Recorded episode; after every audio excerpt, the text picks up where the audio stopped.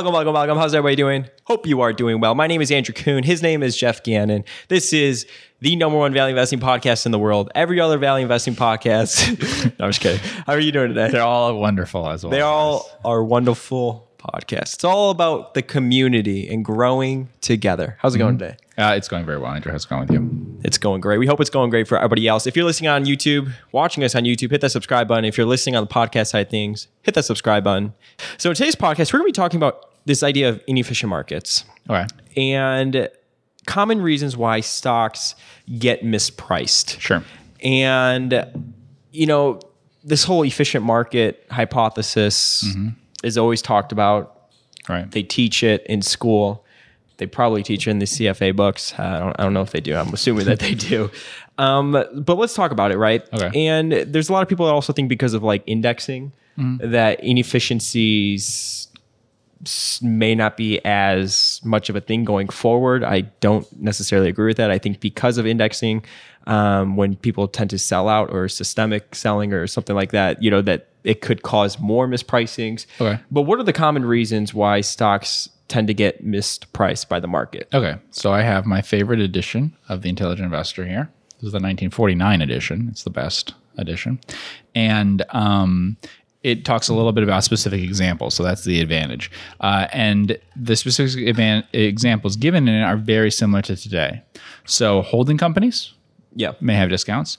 Two companies that have assets that are not carried on their books at the correct prices, or companies that combine assets and earnings. We talked uh, a few podcasts ago about Dover Motorsports. They have two locations. One produces the earnings, and then one is uh, like a thousand acres that's mostly not being used. Um, the Nashville Speedway isn't bringing in any earnings, so people may price it on price to book okay, or price to earnings. But in reality, neither's really right. Price to earnings is the right value, or EVD, but or whatever you want, on the thing that earns money. And then price to book, or some real appraisal of the value of the land, is the right one for the other half. So that's been my experience with that one. Um, and Uh, it's often asset value stuff. So the thing the market misses a lot is asset values or earnings that aren't appearing right now. The market tends to reward things that are appearing right now. So historically, dividends were the big thing, mm-hmm. and so some companies that didn't pay big dividends were actually very attractive. So like I find this to still be somewhat true for banks.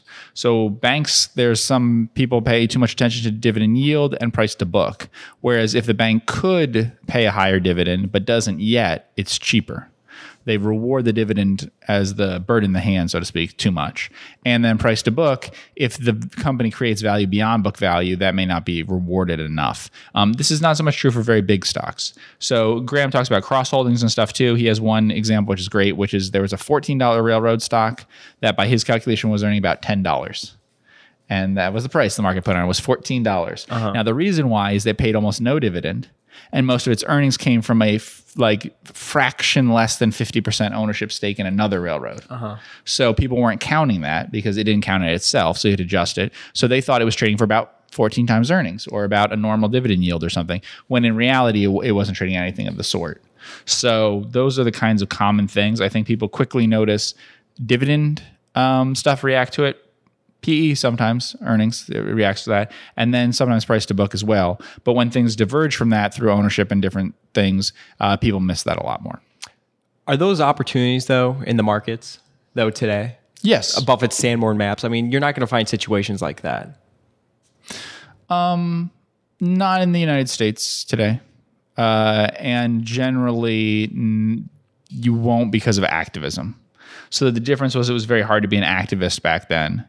I just wonder if price discovery is different nowadays because of social media, because of blogs, because of there's so many investors focusing in this space. We'll see. I don't know how much reaction there'll be to the fact we did a podcast on Dover Motorsports and whether anyone will think that that's kind of odd that most of the market cap is probably covered by land and most of the market cap is probably covered by earnings. I don't know. I'm not sure that people will get that excited about and be that interested in it. I, you know, I don't know. And I didn't do a deep dive into it to see whether I like it enough to buy it and stuff. Yeah. But, um, you know, it, it certainly seems a lot more interesting a thing to dive into than all these sports things that I hear talked about and stuff. And the discounts seem bigger than what we see with um, things like that. But you know, we mentioned plenty of stocks that have asset value things, and I don't think it's driven a lot of interest by people to invest in it. Now, why is that? Is that because the revenue's not the top line isn't growing at you know massive rates that these other companies are that are you know rewarded with high multiples? I think people um, most if the stock behaves well, if it goes up in price and stuff, people will like it better. But absent that, they like dividends and they like earnings. Um, that wasn't always the case a long time ago. That wasn't the case, but it has been for a long time now. And so I think that earnings tend to be the thing that people overweight. They'll react when the earnings shoot up. That that's, tends to be like with net nets. No one will buy a net net now, but once a net net starts earning, when it's earning like almost nothing, but once it starts earning decent returns and stuff, then people will buy it on the earnings. So we talked about stocks like that, like um, oh well, we've talked about Tandy Leather, Friedman Industries is a um, is a net net, things like that. So Tandy, for instance, I don't know the price on it and everything, but at like three dollars or so a share, it wouldn't be that far from being net net. We'll know for sure when they do their updated accounting and stuff with um, their annual meeting. But let's say it's three dollars or something, right? I don't know that people will care that much, but if at some point it earns a dollar a share, uh, then people will care a lot. Now, earning a dollar a share on three dollars of net current assets isn't actually that unusual. It's kind of something the company could be capable of. So, if it ever got turned around that way, what you could see is not that it go. People don't want to buy it at three dollars to f- uh, hoping to buy at three and sell at five or six. But actually, if it did earn a dollar, then people might be very willing to buy it at twelve. You know what I mean? Because they may see it as any price below 10, 11, 12 times earnings as being cheap. People focus a lot on the earnings part. So if you can find a business that you know is going to earn more in the future or that um, has an earning power that's greater in the future, I think that that's uh, that tends to be what's mispriced. Now, I guess in the space that we invest in, right, the pond that we fish in, uh, did you read? I'm sure you read over the counter markets their um, their earnings report. Right. Yes. So they ver- they weren't really like not affected by COVID Yes. at all. I think they actually bought back a lot of their stock. Not a lot, but they bought back stock. And as most opposed- didn't. Yeah. yeah. And I was like, wow, this earnings was great. Top line was great. I don't think the stock even moved a cent. Right. So that has to do with the way that the information gets disseminated in the market. Yeah. And it's been my experience that companies that are highly liquid and stuff, um, the efficient market hypothesis stuff is sort of more correct in that they immediately react to the earnings. They could react the right way, the wrong way, whatever emotionally, but from an information basis, they immediately react. It's in my experience that there's a lagging reaction to earning stuff in highly illiquid stocks. That's one of them. And so actually, you probably could make money just by buying companies that had strong earnings already because you know that in the next year they're going to lap those earnings and stuff. And so the PE will kind of be trailing instead of forward. No one has a forward PE on these stocks. They don't pay attention to it. That was my experience. And it's been my experience in tiny banks. It's been my experience um, with some smaller things, supermarkets and things. They're not highly volatile earnings, but for whatever reason, the stock will tend, if they're growing 10% a year EPS, the stock will tend to follow afterwards at like 10% a year. It'll tend to track the dividends and the earnings. At big companies, that's not true.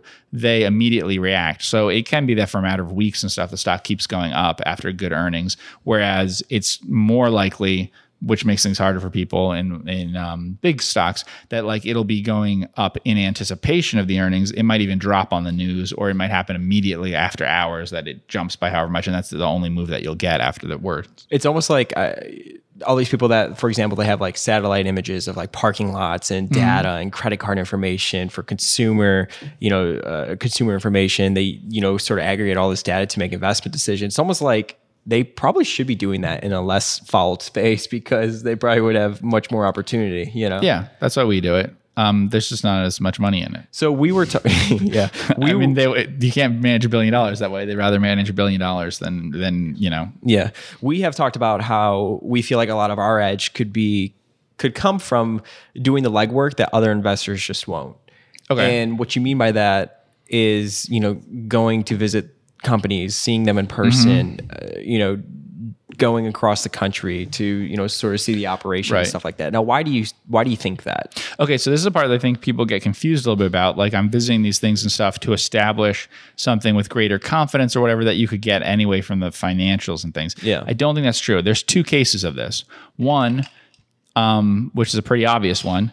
Uh, some people think the company's a fraud or something's wrong with it. Well, you can go and establish to your liking and talk to management and, and say, oh, well, I feel like management here is pretty honest. I feel like the stuff here really exists. I can kind of tell that this is doing the volume that it says it's doing and stuff. And so people are like, eh, I don't kind of like that because I don't, it just doesn't sound like a real business to me, or I've never, whatever. That's pretty easy to solve by just going there and, and talking to people and doing things. So that's one. And it's a huge difference because uh, a business that people are totally convinced is legitimate and everything could obviously be priced twice a business that people don't think is legitimate. Um, no problem with that. So that's one. And the other one is earnings power. So sometimes I read something that tells me the earnings power in the future, the actual earnings in the future is going to be so much higher, most likely, than what it is today that we should buy it today. So um, if you can establish that to your liking. So it's the PE thing. So for instance, I might look at a bank that is gaining in economies of scale, and it's under it's uh, it's overcapitalized right now. So it actually doesn't have as much um, uh, it isn't earning as much as it could be without having to uh, change anything really about the bank except just being able to make more loans. Like return on equity wise? Yeah, so the return on assets is high versus the return on equity, and maybe also I think that their their earnings are going to grow faster than their their revenues going to grow faster than their expenses, right? So if I think those things are true, then what I know is that this could be a double digit earnings per share grower over the next five years. Whereas the market looking at it might say this is going to grow like every other bank. And they're just things you can read about that would tell you that might be true. And then you go visit and find out if it is true. Um, the same thing for stuff that's been invested up front and then might have earnings afterwards. So let's use the NASCAR Sure. example thing. We didn't go there and visit them. But let's say that I had reason to believe that on the same using the same facilities, the same track, they were going to increase each year in terms of attendance, increase each year in terms of uh, TV rights, increase each year in terms of pricing, whatever. It's unlikely they'll have to put more capital into the business and stuff like that. So that growth will be very strong in terms of earnings. So it does happen sometimes that we think we can buy something for like I don't know, 15 times earnings or something, but everyone else is just saying, well, it's 15 times earnings. Whereas I'm saying, well, it's 15 times earnings, but I think they can grow their earnings 15% a year or something because something really remarkable like that, because actually they've already done a lot of the investment work up front. Like they already have the place that they need, they already have the staff that they need. They're already doing the stuff that's going to pay dividends a few years down the road, or it could be the brand name that they need or whatever. Like they've got the momentum, the business momentum going already. Well, really, it comes down to again thinking about the business in five years or ten years, as opposed to next quarter or next year or next two years, like ninety percent of investors out there. But if their reported results already reflected that, they would not be available at a value price. So what the the growth investing is very very smart. People are right to be growth investors. The problem is that most people think of a growth stock as something that's already grown 15% a year for the last 5 years in EPS. Mm-hmm. And if it's already done that, then the price gets too high. But if you can find the thing that you think is now going to grow faster than before or whatever, uh, and you can buy it, then it often isn't shown up in the price yet. And that mostly has to do with the reported results. I found that to be very true, especially with very small companies.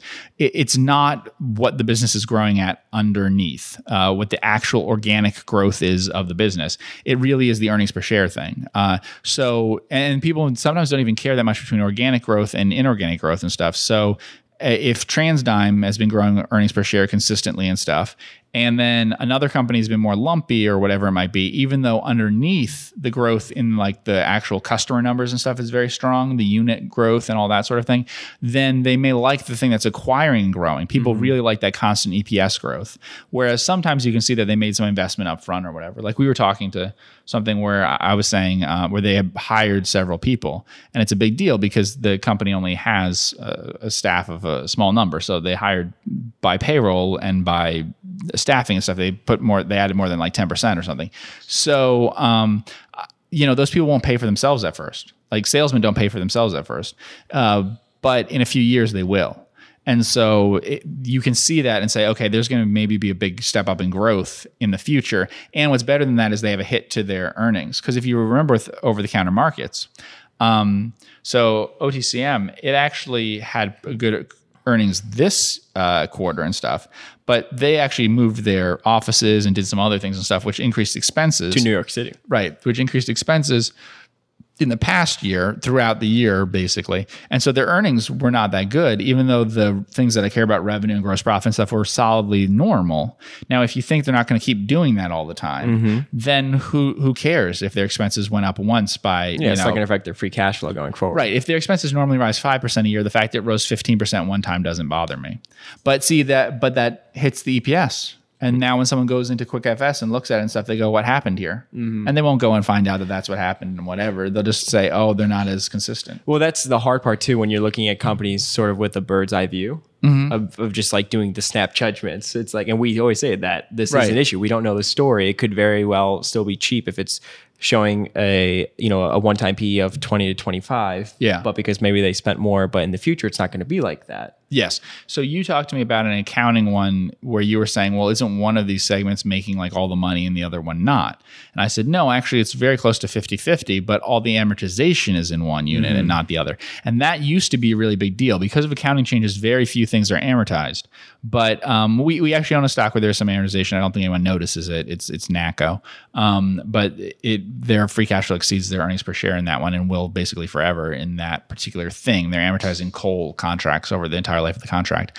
But um, that's a big one that I've noticed that people get wrong. Now, you'd say EBITDA should fix that, but then you have the problem that EV to EBITDA stuff that people do uh, isn't useful for comparing different um, kinds of business models. So, for instance, doing the spinoff, just about everyone used EV to EBITDA for NACCO and for um, Hamilton Beach brands. The problem is that the peers that they use for NACCO are coal miners which is fine. NACCO can be compared to other coal miners, and, and it's fine.